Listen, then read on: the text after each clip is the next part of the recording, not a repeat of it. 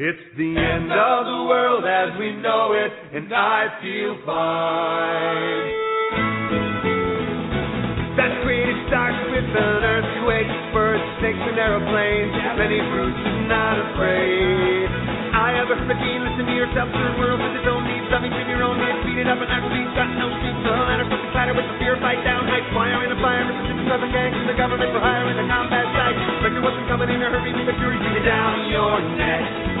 The reporter the jump, pay the ground, but that low plane, fine, then upfall, overflow, population corner, it'll lose, secret devil, secret devil, world, in your own to your heart, tell me that the rich are in the reverend was the right. You patriotic, patriotic, plan, fight, right, my feelings, quit inside. It's the end of the world as we know it. It's the end of the world as we know it. It's the end of the world as we know it, and I feel. Welcome to the Doom and Bloom Hour with medical preparedness experts Dr. Bones and Nurse Amy. Your source for information on how to succeed if everything else fails. And now, your hosts, Dr. Bones and Nurse Amy. It's the end of the world as we know it. It's the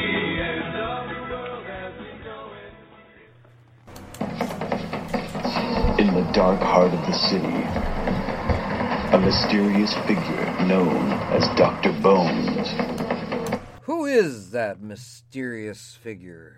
He seems so mys- Dark. dark, and mysterious. and he has a heart.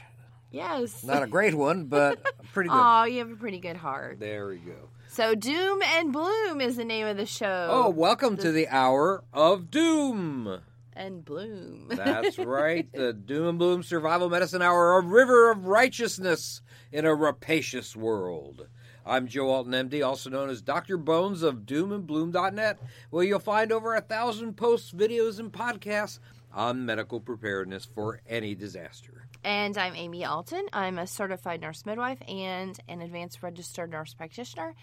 And my nickname is Nurse Amy. That's right, we together are the courageous couple, the spectacular spouses, the geezer and the goddess. And we're here to help you keep it together even if everything else falls apart.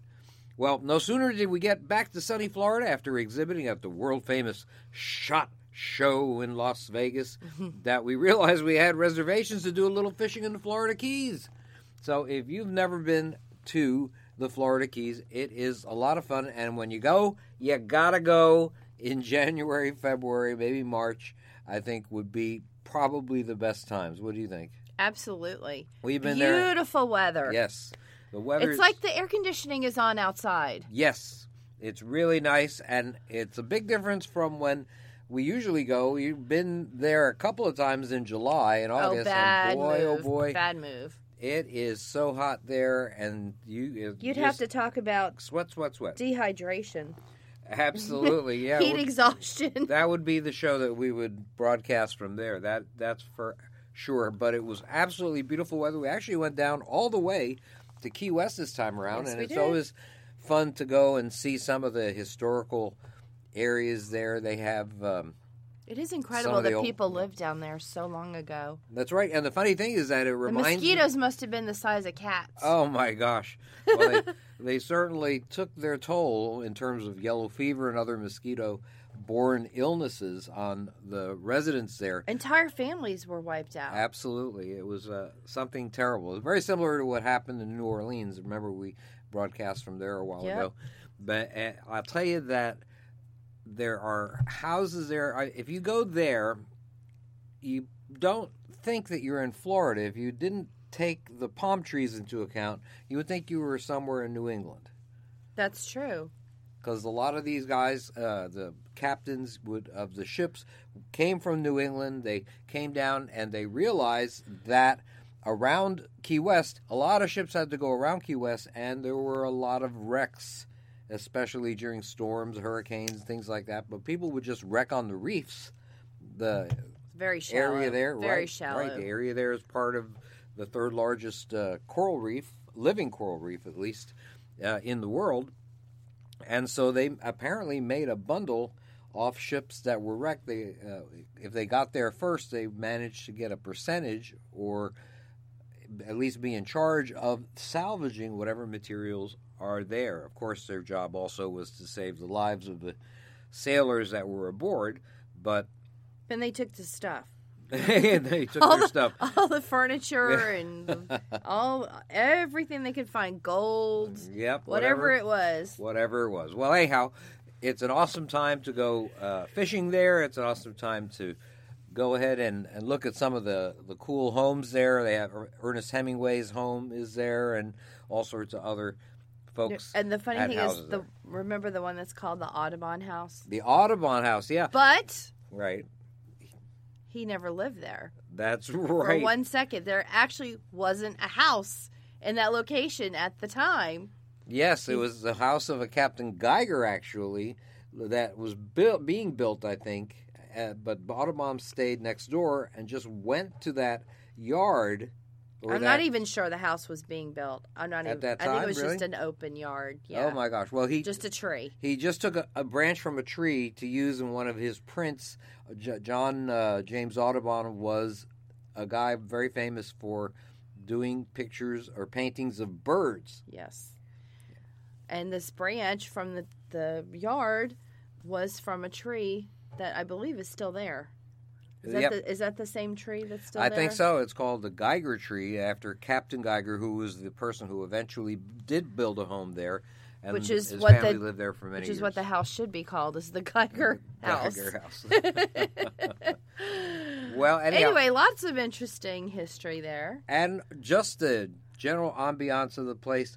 You wouldn't believe it, but it's a city in which there are chickens all over the place. Chickens Oh, and, and roosters, roosters. and all sorts of stuff. So cute. it is. but they're beautiful. yes, They're really their coloring is really really beautiful. Yeah, it's a really cool place to be, and if you have uh, some time in the winter, want to get away from the snow, well, hit the Florida Keys. You will not regret it. Hey, friends and neighbors, have you been injured in an accident with a raucous rooster? Well, our attorney says don't call me, call Dr. Bronson or Amy. And listen to this. All information given and opinions voiced on Dr. Bones and Nurse Amy's Survival Medicine Hour are for entertainment purposes only and do not represent medical advice for anything other than post apocalyptic settings. No contract or provider patient relationship exists, nor is implied between the host and listeners. Dr. Bones and Nurse Amy strongly urge their audience to seek modern and standard medical care whenever and wherever it is available. True dat. But when futuristic technology becomes a thing of the past because of a major disaster, you know what? You're going to have to figure out how to keep people healthy off the grid. And what happens when you become the highest medical asset left to your family in times of trouble? Well, if that happens, you are going to have to have the knowledge, the training, the supplies.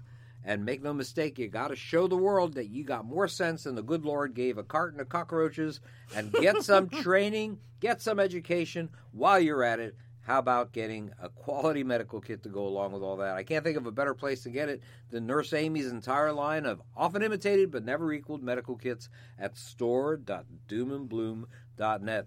They'll help you deal with medical issues you'll face in any disaster. They'll make your home, your workplace, your vehicle, your school, your church safer, gosh, everywhere. And they are designed by an honest to gosh, actively licensed medical doctor and an advanced registered nurse practitioner. Compare our kits for contents, quality, and cost with anybody else's stuff. You'll agree with our booth visitors at the SHOT Show that our kits are indeed what you should have in your medical storage. You want more proof? Check out our testimonials page at store.doomandbloom.net. See what folks just like you have to say about our medical kits and service. And on top of all that, our kits are approved, approved for your health or flexible savings account. Just look at our special HSA FSA section in the store at store.doomandbloom.net. Hey, we learn as much from you as you do from us. That has got to be painfully obvious just by listening to this podcast. So give us a call, Paul, and connect with the Queen and the Codger. It's very easy. Here's Nurse Amy to tell you how. Yes, you can contact us anytime at drbonespodcast at AOL.com. Find us on Facebook at our group, Survival Medicine, DR Bones, and Nurse Amy. And for one stop shopping, you can see everything on our Facebook page, Doom and Bloom. You can also follow us on Twitter at Prepper Show. And don't forget our YouTube channel, DR Bones Nurse Amy channel. And remember, you can sign up for our RSS feed so you don't miss any of our content that might save lives in times of trouble. At the top of doomandbloom.net, of course, you can find all the icons to connect to all of these different social media resources anytime you want. And also a search engine so you can look up whatever topics that you might want to read an article about or see a video about. Yep. And by the way, did I mention that you can find some of our articles in great magazines like Backwoods Home, American Survival Guide, Survivor's Edge, all those great magazines that give you all the information that you need to stay safe, stay alive in survival scenarios. Well, here is one last shameless plug. I promise you it is the last one. For her, a new book, Alton's Antibiotics and Infectious Disease, the layman's guide to available antibacterials in austere settings. It's a detailed look into the fish and bird antibiotics and the infections that they are helpful to cure or prevent. It's about 300 pages or so long, concentrates on the antibiotics that are indeed available to the average person without a prescription and the diseases those antibiotics cure. All this stuff that I've been writing about all these years that I'm convinced that in wise hands will save some people who otherwise wouldn't survive times of trouble. I can confidently say you haven't read a book like this from anybody else that's a medical professional. This is not stuff you'll learn at your cert class or even from books like Where There Is No Doctor. I'll tell you, you will definitely not regret having Alton's Antibiotics and Infectious Disease, layman's guide to available antibiotics in austere settings in your survival library. Remember, our books are meant for situations where there is not a functioning modern medical system. If there is, please go to a doctor or a certified medical professional as soon as you possibly can. Hey, you know, we don't often get to report good news these days, but here's something that makes the authorities celebrate, actually, and may have saved hundreds of lives in, of all places, Australia. In a joint drug bust, Australian and U.S. agents actually seized a record setting 1.7 tons of crystal meth worth apparently $1.29 billion in Los Angeles, right at the seaport, just before it sailed for the uh, land down under. The land down under. Down under. Have you been to the land down under? All right, wait. Customs and Border Protection announced the seizure of three cargo containers, three whole cargo containers, which were intended to be shipped to Australia. They were filled with stereo speakers that were apparently very skillfully stuffed with the drugs. And there were 3,810 pounds of meth, plus another 56 pounds of cocaine, 11.5 pounds of heroin. Wow, the total street value 1.29 million.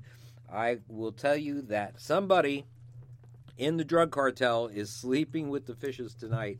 That is wow, a lot of drugs. So I think they're saved a lot of lives there, but I wanted to talk a little bit about methamphetamine just in general. What is methamphetamine? Most people thankfully don't know, but here's some information that I think would probably be very, very useful for you to know if you're going to be the medic. Methamphetamine, that is a very powerful and very highly addictive stimulant. It's a stimulant. It's not like heroin, which, you know, is sort of a downer. It's a stimulant that affects the central nervous system. Uh, it's called all sorts of stuff crystal, meth, ice, chalk, all sorts of weird things. Meth. Let's, well, I'm just going to call it meth. And it takes the form of a white, sort of bitter tasting not, not that I know, crystalline powder that easily dissolves in, in water or alcohol. Methamphetamine was developed early in the 20th century, uh, more than 100 years ago actually, from its parent drug, amphetamine. It was used originally for nasal congestion and also to open up airways bronchial as a bronchial inhaler. Like amphetamine, methamphetamine causes increased activity, talkativeness, decreased appetite, a pleasurable sense of well being, euphoria, that kind of thing. However, it differs from amphetamine in that at comparable doses, much greater amounts of the drug actually get into your brain. It's a super potent version of it.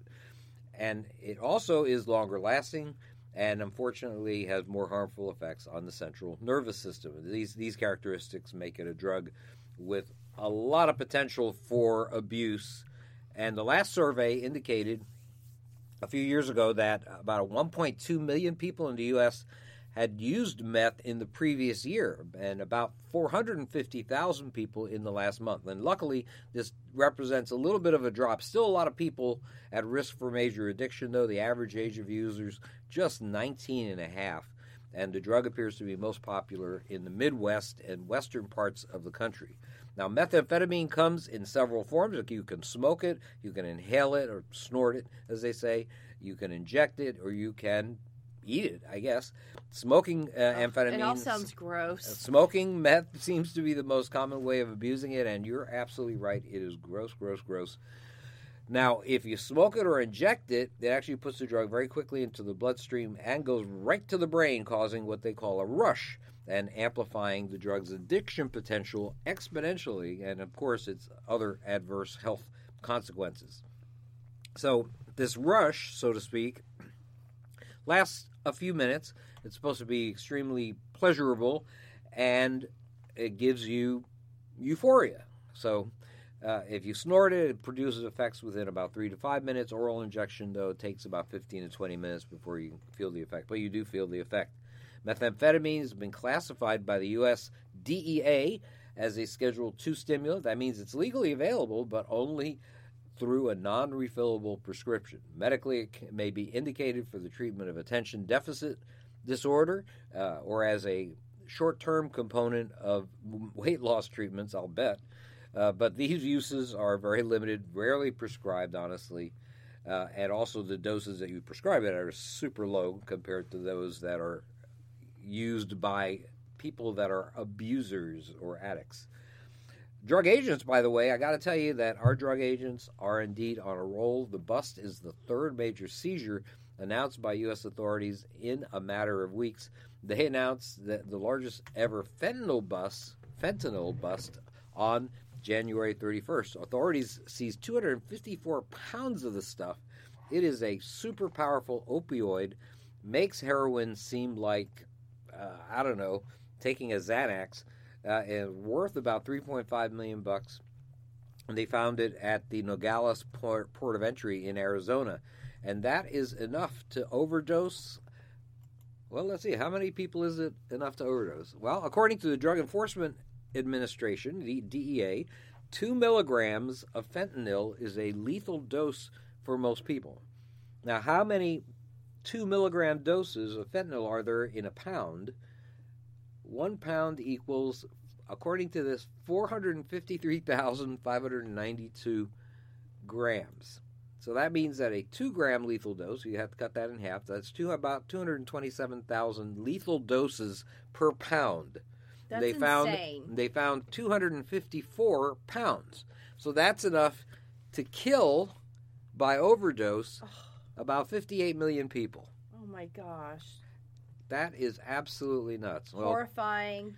now, according to uh, statistics, last year the agency seized 135,000 pounds, almost 136,000 pounds of cocaine, 2,000 pounds of heroin, 6,000 pounds of methamphetamine. Well, I'll tell you, that is uh, greatly increased by that huge meth bust that they just had. So, all I have to say is that oh, and oh, I want to say the third drug bust was just two days later, and that was in, also in Arizona, Maricopa County. Uh, they announced the sheriff's office that they seized 3,500 pounds of marijuana, 3,500 pounds of marijuana, and over 220 pounds of meth near a place called Gila Bend, I guess after Gila monsters. Uh, when two trucks swerved around a border patrol checkpoint, tried to elude authorities in a desert chase. So I don't know, but I thought this marijuana being illegal, being legal in all these states now, was going to dry up that market. I guess it does not. Now, I want to tell you a little bit about meth, going back to meth for just a second. So, you should be able to identify people that are on meth. So, when somebody uses meth in the short term, they're going to be very talkative, they're going to be very focused, uh, that will not get tired, they'll experience decreased fatigue, they won't be hungry, they'll lose their appetite, uh, they may breathe faster, they take breaths in at, at a sort of rapid rate, as also their heart rate is rapid. And interestingly enough, they actually become hot. They get, actually develop a, a temperature. Now, as with any drug or that's abusive, as you progress, you're going to have some more serious effects. So, long term signs of abuse, and so I really want you to be able to recognize these things. You never know when you're going to see somebody in your family or somebody you know who has a problem. Uh, of course, they may need more to achieve the same effect. That's called tolerance. But these people have a tendency to be anxious. They are confused a lot. They have mood changes, including a lot of violent behavior. They could be paranoid. They may actually have psychotic tendencies. They could see things or hear things that aren't there. They might feel like bugs are crawling on them or beneath them, uh, beneath the skin. They may have a lot of itching. They may lose a lot of weight. And there's actually something called meth mouth, which is a variety of dental thing, issues that occur as a result uh, of the drug's damaging effects. And of course, like anybody else, if they happen to inject it, they'll have marks from needle use. They'll have infections at the injection sites, and they'll probably wear long sleeves to try to cover up all of these signs. Now, you need to know, you need to know how to identify an overdose victim. A person, if uh, they have consumed a large amount of meth- methamphetamine, they're going to experience or and show you the following symptoms. They're going to be very agitated. They're going to have chest pain. They uh, are going to have uh, irregular heartbeat. They're going to have difficulty breathing. They're going to have a super high body temperature, and they're going to be very paranoid. Sometimes they can have a lot of pain. Now, these things get even worse as things go. If things are not treated, they wind up having. They could have a heart attack. They have a, uh, there's actually not a bad outcome they couldn't have. They can have a heart attack, a stroke. They can go into a coma. They can have seizures. They can have a cardiac arrest, uh, kidney damage, kidney failure. All sorts of terrible things happen. So you've got to definitely be able to identify these things and get that person to help right away. And if you were off the grid and somebody happened to overdose on methamphetamine, we first off we have to wonder how they got it. But I'll tell you, there's probably not a heck of a lot that you can do other than try to keep that person as calm as possible and see if they can ride it out. Well, like a lot of uh, other addictive stimulants, meth has no FDA approved treatment for addiction.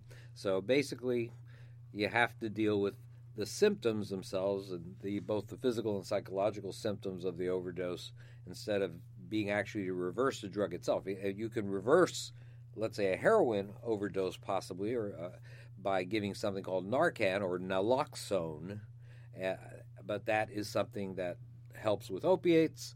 It does not help with stimulants like this. Of course, begin by making sure that you're safe because remember, some victims are violent and then assess a person's vitals to determine what's next.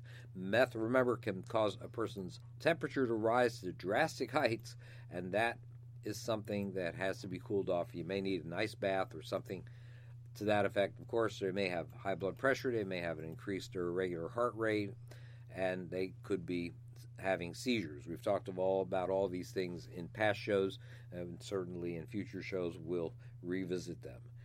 Now, if a person has taken meth orally, you could actually try a laxative and activated charcoal. Uh, but of course, these people have to be actually physically alert and with it, and I'm not sure that that really is a possibility. But they would probably help to pass the toxins and cleanse them from a person's system in a quicker manner than their body would on its own. In order to avoid the drug continuing to cause problems, you might consider that. Activated charcoal, though, you have to remember, can cause constipation if you give too much. The drugs and uh, diagnostic tests for meth overdose patients, well, forget it. They're not going to be available to the average citizen in the aftermath of a major disaster, especially a long term one. So it's best to identify your meth users and other people that may be at risk. Now, get them help before the you know what hits the fan. Hey, you know, last week we talked a little bit about nuclear weapons and the kind of radi- kinds of radiations that are given off by the detonation of those things. And of course, the risk of conflict between nuclear powers is always a possibility, so we always should consider the risk from radiation that's emitted by either nuclear weapons or, of course, uh, nuclear reactor meltdowns. We had one in Fukushima about uh, eight years ago, and that was a major issue, caused a lot of problems for Japan.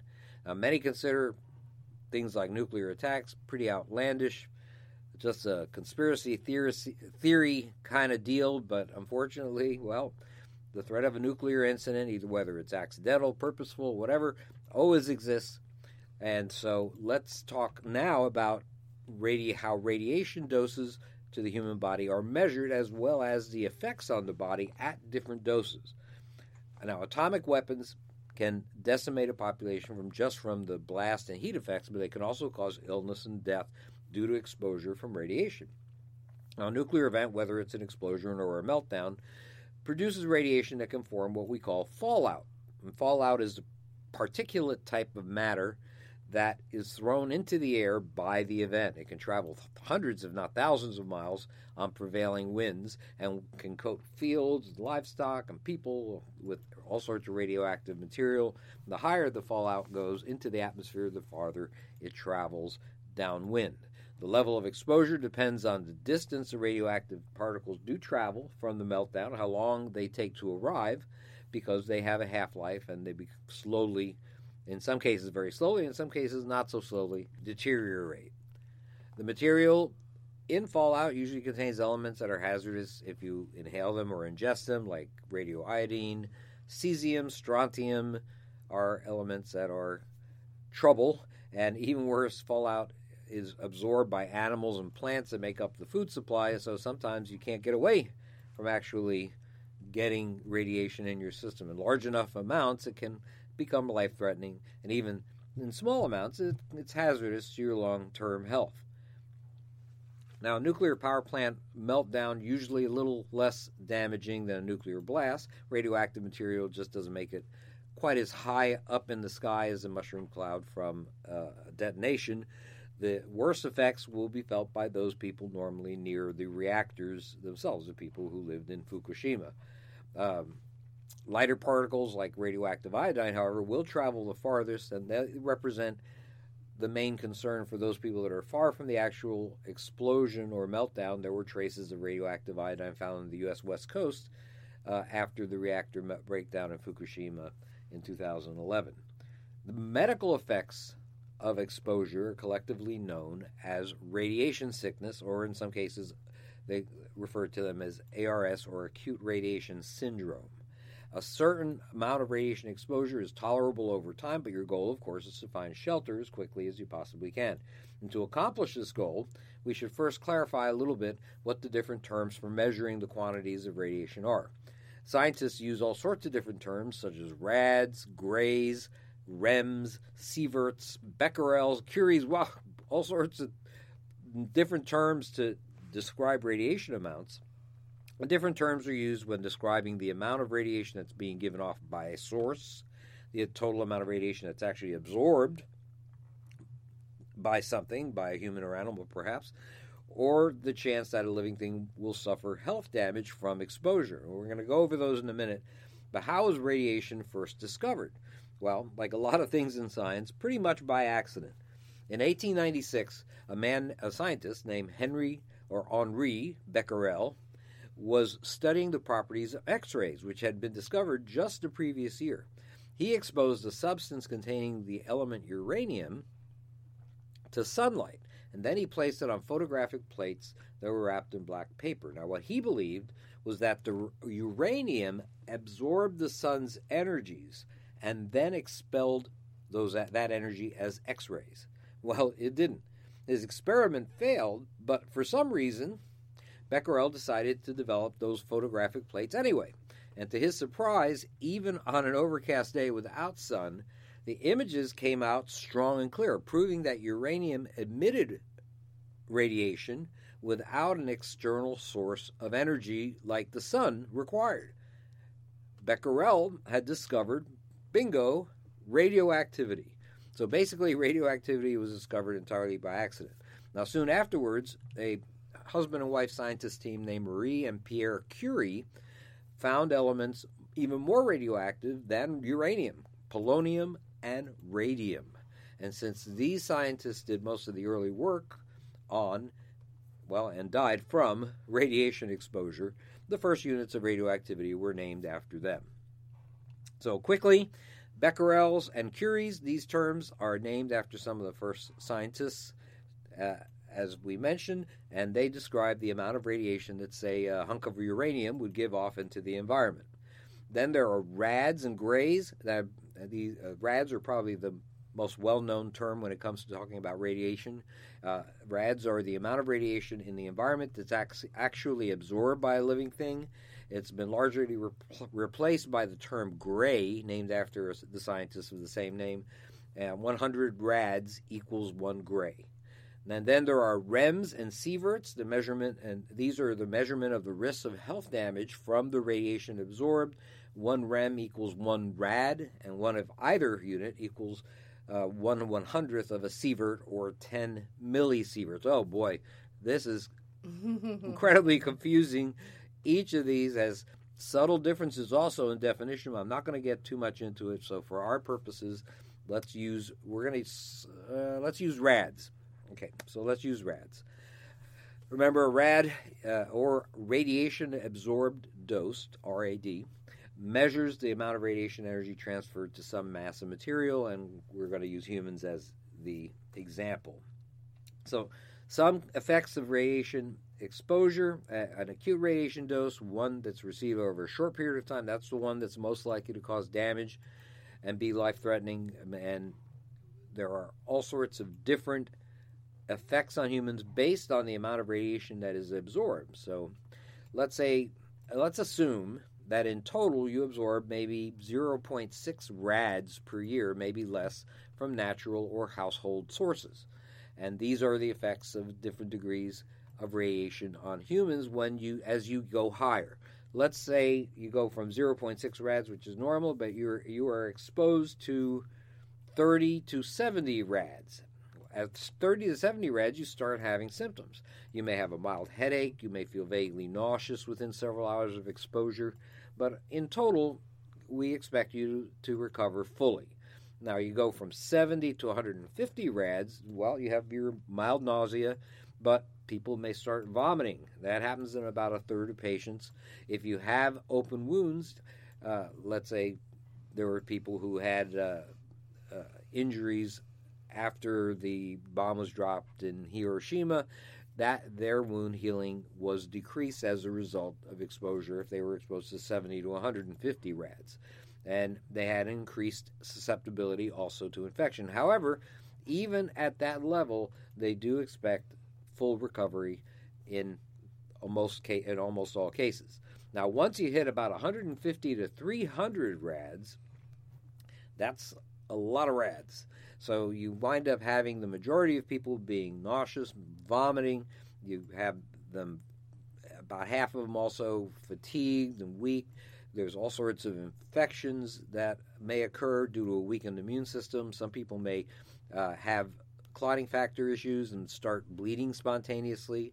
And pretty much most of your people are going to need some kind of medical care. There are going to be people with burns or uh, wounds that those people are going to have an issue. And indeed, you may start seeing at the upper limit, about 300 rads, you start seeing people actually die.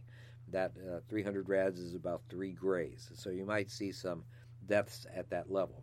Now, once you hit three to five grays or 300 to 500 rads, well, pretty much everybody's vomiting, everybody's weak, everybody's fatigued uh, people have diarrhea, people are dehydrated, people have no appetite, their skin begins to break down, infections super common, hair loss visible in most people over time, and at the high level of exposure at, at 500 rads, probably about a 50% death rate. And once you hit 500 rads, over 500 rads, people are bleeding spontaneously.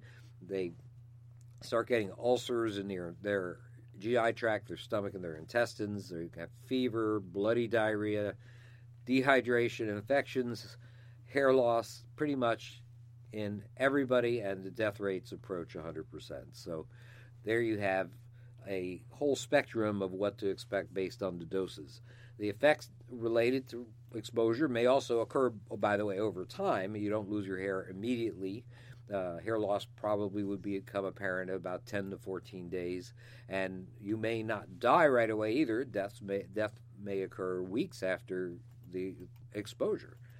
So let's talk a little bit about how to protect against exposure to radiation, both directly to the body and by ingestion of radio- radioactive food and water.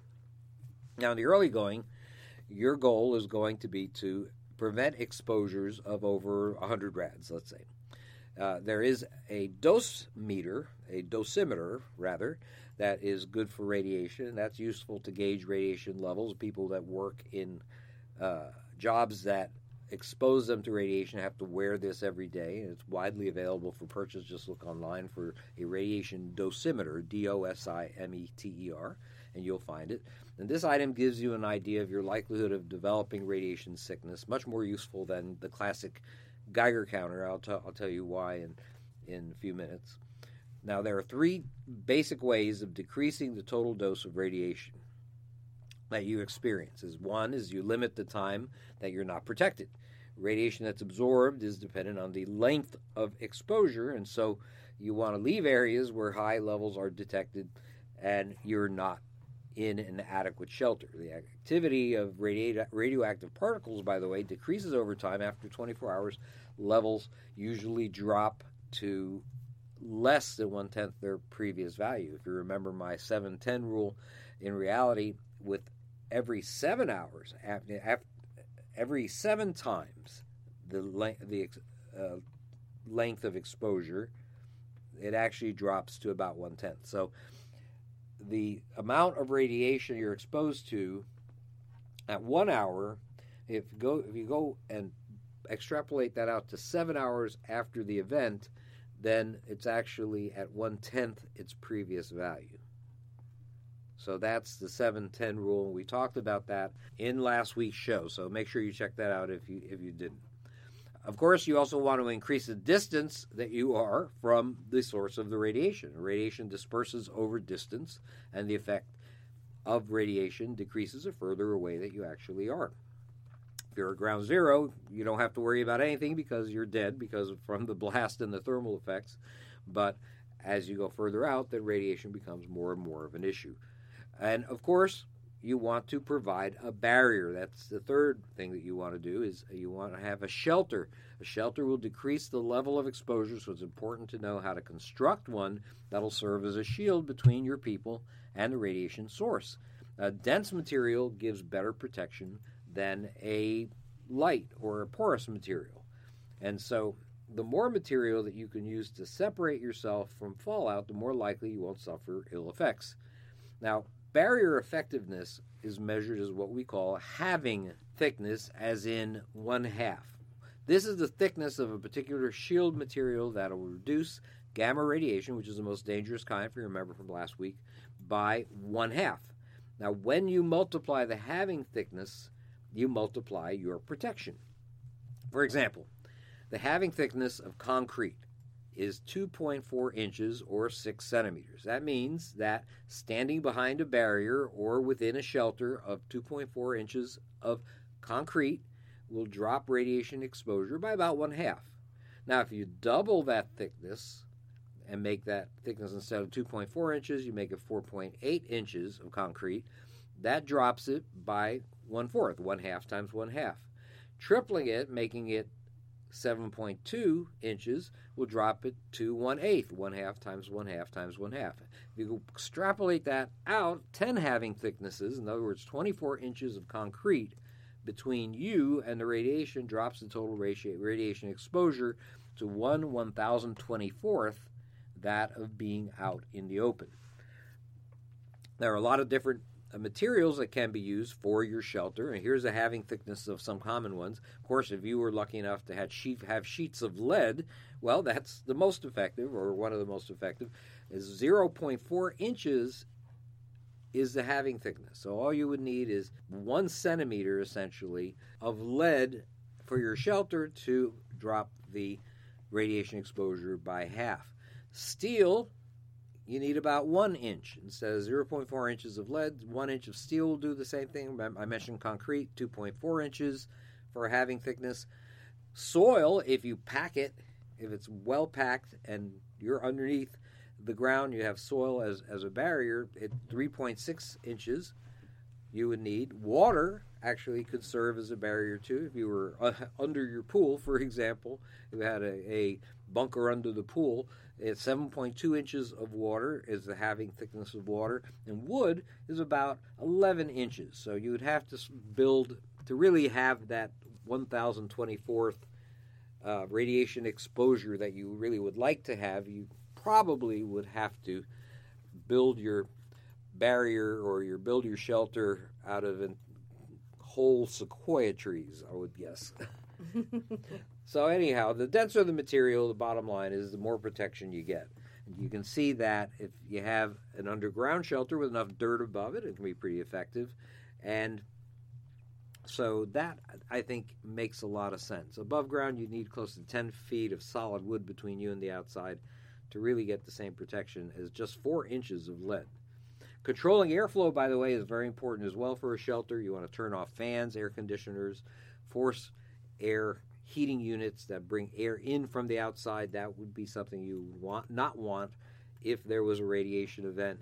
You want to close and lock all windows and doors. You want to close fireplace dampers too. So that's important.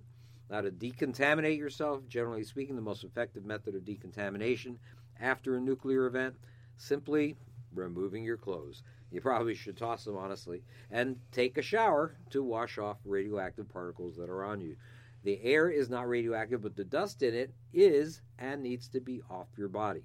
Use lots of soap, but don't scald yourself, scrub, or scratch your skin. Do anything that might cause breaks in the skin that would increase the chances of some radiation injury. Your skin helps protect the inside of your body from radiation radioactive material. Now, it's okay to wash your hair with shampoo or soap, but don't use conditioner. It actually causes radioactive material to stick to your hair. And you want to keep cuts and abrasions covered when you're washing to keep them from getting radioactive material in any open wounds. Uh, and of course, it's entirely possible you can't take a shower and if you're in a true survival situation. In that case, at least wash your hands, your face, and parts of your body that were exposed at some sink or faucet or some water source. Uh, at again, use soap and plenty of water. If you don't have access to a sink or faucet, use a moist wipe, clean wet cloth, damp paper towel to wipe the parts of your body that were uncovered and just pay special attention to your hands and face. You might want to gently blow your nose too because it might have gone into your nasal cavity. You might have breathed in some fallout. You want to wipe your eyelids, your eyelashes, your ears with a moist wipe uh, or a clean wet cloth. And you want to put these materials in a plastic bag or other sealable container and place the bag in an out of the way place where other people or pets can't get to it. Now, the other thing that you might do is pray for rain rain is a good thing at the time of or after a radiation event. You know that rain washes the dust from the air, diluting it into runoff. Yes, the runoff would be radioactive, but the more rain, the more diluted the runoff would be. So that's something. Now, the drinking water, the CDC prefers that in a radiation event you drink water, juices, or other drinks in sealed containers and wipe off the container before you actually drink it. Drinks in your refrigerator or freezer, probably safe to drink. Uh, the package uh, does protect the liquid, liquid inside, but you do have to wipe the package. Uh, water and other containers in your home, even the toilet, toilet tank or maybe the hot water heater, these should also be free of radioactive material. You might be surprised to know that the CDC says you can still use tap or well water for cleaning yourself and your food. Even if the tap water is contaminated, you could still use it to decontaminate yourself. This, they reason, is because that does sound sort of funny to me, but this they reason is because any radioactive material that gets into surface water or groundwater sources is going to be diluted to very low levels by the water, and hopefully it will be safe to use for washing skin, hair, or clothing. I don't know. It does sound a little fishy to me, but that's what they say. But even if the tap water is uncontaminated, health public health officials may recommend that you drink bottled water instead of tap water, so it's not a bad idea to have a good supply of that on hand in, in your shelter. So, all of this raises another question how to decide if somebody needs to be decontaminated. Well, if you're wearing a radiation dosimeter badge, it's pretty cut and dried. But Geiger counters, how about if somebody actually activates a Geiger counter and, and starts tick, tick, tick, tick, tick, ticking? Well, yeah, you know, after Fukushima, you saw everybody getting Geiger counted. Uh, the problem is that it's really hard to interpret readings from a Geiger counter. They vary from machine to machine. The size of the probe makes a difference. Whether the machine was calibrated against a known source of radiation. And in addition, Geiger counter readings don't tell you what type of radiation a person was exposed to. Was it radioactive iodine, which uh, you might be able to use ThyroSafe to protect yourself from thyroid cancer down the road, or uh, is it something that's going to have a very long half life? Like cesium take, has like a 29 year half life, if I remember correctly. Radioiodine degrades much faster than that. But once radioactive particles do get inside the body, by breathing them in, or more importantly, through ingestion, it can remain in tissue and cause all sorts of submicroscopic havoc for a lifetime. And so we'll talk about treating radiation sickness and whether there are filters that eliminate radiation contamination from water in our next show. Well, I'll tell you, it's unlikely you'll confirm radiation sickness in anybody unless there is an actual radiation event that occurs somewhere near your home. But throughout the country, we're beginning to see a lot of cases of measles, and then uh, there is a actual outbreak of measles in Washington state, over 50 confirmed cases, and lawmakers there have introduced a bill that would eliminate personal or philosophical objections to being vaccinated for measles, mumps, and rubella as a reason not to vaccinate a child. That's called House Bill 1638 over there and would look to eliminate those kinds of exemptions as related to the measles, mumps, and rubella vaccine, otherwise known as the MMR vaccine, but would still allow it for religious and medical exemptions. And the bill is a direct, indeed, response to the current measles outbreak. All 50 states actually have laws regarding immunization of vaccines for school children, but Washington is one of about 18 states that do allow for personal exemptions in addition to medical and religious objections. According to the National Conference for State Legislators, only Mississippi, California, and West Virginia do not allow for religious exemptions, and all three states do allow for medical exemptions provided they're documented by a physician. California eliminated personal exemptions in 2015 following a measles outbreak that made international headlines after it was determined the exposure began at Disneyland, no, no, less. The California outbreak actually spread to Canada and Mexico, where visitors uh, often come from, and visitors from those that country went returned home and actually infected other folks. The state uh, of California has also had an outbreak of whooping cough in 2010 that infected nearly 9,000 people, was the cause of 10 infant deaths. Although antibiotics like azithromycin and erythromycin actually can cure the disease. Now, measles, though, that's being that's a virus, and that is really unaffected by any antibiotics. Now, most of the measles cases in Washington occurred in Clark County, that is an area where an above average number of school age children have not been vaccinated due to personal exemptions by their parents. Now, the bill is pushing to eliminate these personal exemptions but medical religious reasons still not impacted so just depends on how you feel On on Friday, uh, the Associated Press reported that hundreds of people arrived in Olympia, Washington, to protest the bill at the state capitol as the House Health Care and Wellness Committee heard testimony with regards to this bill. So, why am I talking about this? Because I want you to be able to identify a case of measles. If you're the medic and some disaster event makes you the end of the line, maybe for years, well, eventually all the children under your care are going to be unvaccinated. And so it's important to know it when you see it. Measles is a highly contagious infectious disease caused by the measles virus, also known as rubeola, and symptoms usually develop about 10 to 12 days after exposure to an infected person. They last about 7 to 10 days in total. Initial symptoms usually include a high fever, sometimes greater than 104 degrees. Uh, there's a cough, a runny nose, inflamed eyes. In medical speak, these are known as the three C's C for cough, C for coryza, which is another word for nasal congestion. They probably should just say congestion. And the third C is conjunctivitis, or pink eye, for inflamed eyes. Now, you might think it's the flu at first, but then you start seeing small white spots known as Koplik spots form inside the mouth. That's about two to three days after the start of symptoms. And then a red flat rash usually starts on the face and then spreads to the rest of the body. And you can expect that about three to five days after the start of symptoms. They have a tendency to start off red, turn brownish as time goes on. And there are a lot of other possible signs and symptoms, and depends on how complicated the case is. Uh, could could have diarrhea. You almost certainly will have itching. Uh, middle ear infections occur. Pneumonia, in the worst cases, will occur. And sometimes you'll see seizures. Some people get actually lose their vision as a result and inflammation of the brain may occur, in some cases, death. Uh, measles is an airborne disease It spreads very easily through the coughs and sneezes of infected people. It may also be spread through contact with saliva or nasal secretions. Now, how easily is it spread? This easily. Nine out of ten people who are not immune and share living space with an infected person, they will also get the disease.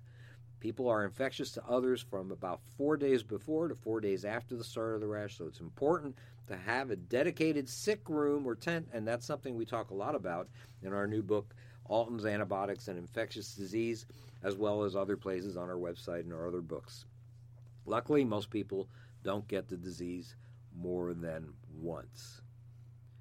Well, I'll tell you, I think that's about all the time that we have. Amy, you have been quiet. quiet I've and been just listening to I've, me. and- I've, yeah. I've been What have you been my, doing? my UPC numbers. Oh, okay. You need it's that. not easy. Well, but people, a lot, a lot of other other companies like that when they order our kits, they want to see our UPC numbers. yes, so that sounds fair to me. organizing. All right. Well, that's fine. Well, that's all the time we have for this week. We are glad you listened to our show, The Survival Medicine Hour with Joe and Amy Alton. We'll hope you listen every week, same time, same station, or at, or any time that you want ah. on Blog Talk Radio. Thanks a lot.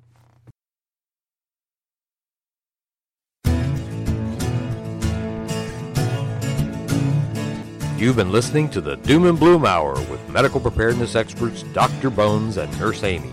Check out our website at www.doomandbloom.net for hundreds of informative articles about survival medicine, gardening, natural remedies, medical supplies, and lots of other good stuff. Contact us, send your email to drbonespodcast at aol.com or use the contact form on the main page of the website. See you next week.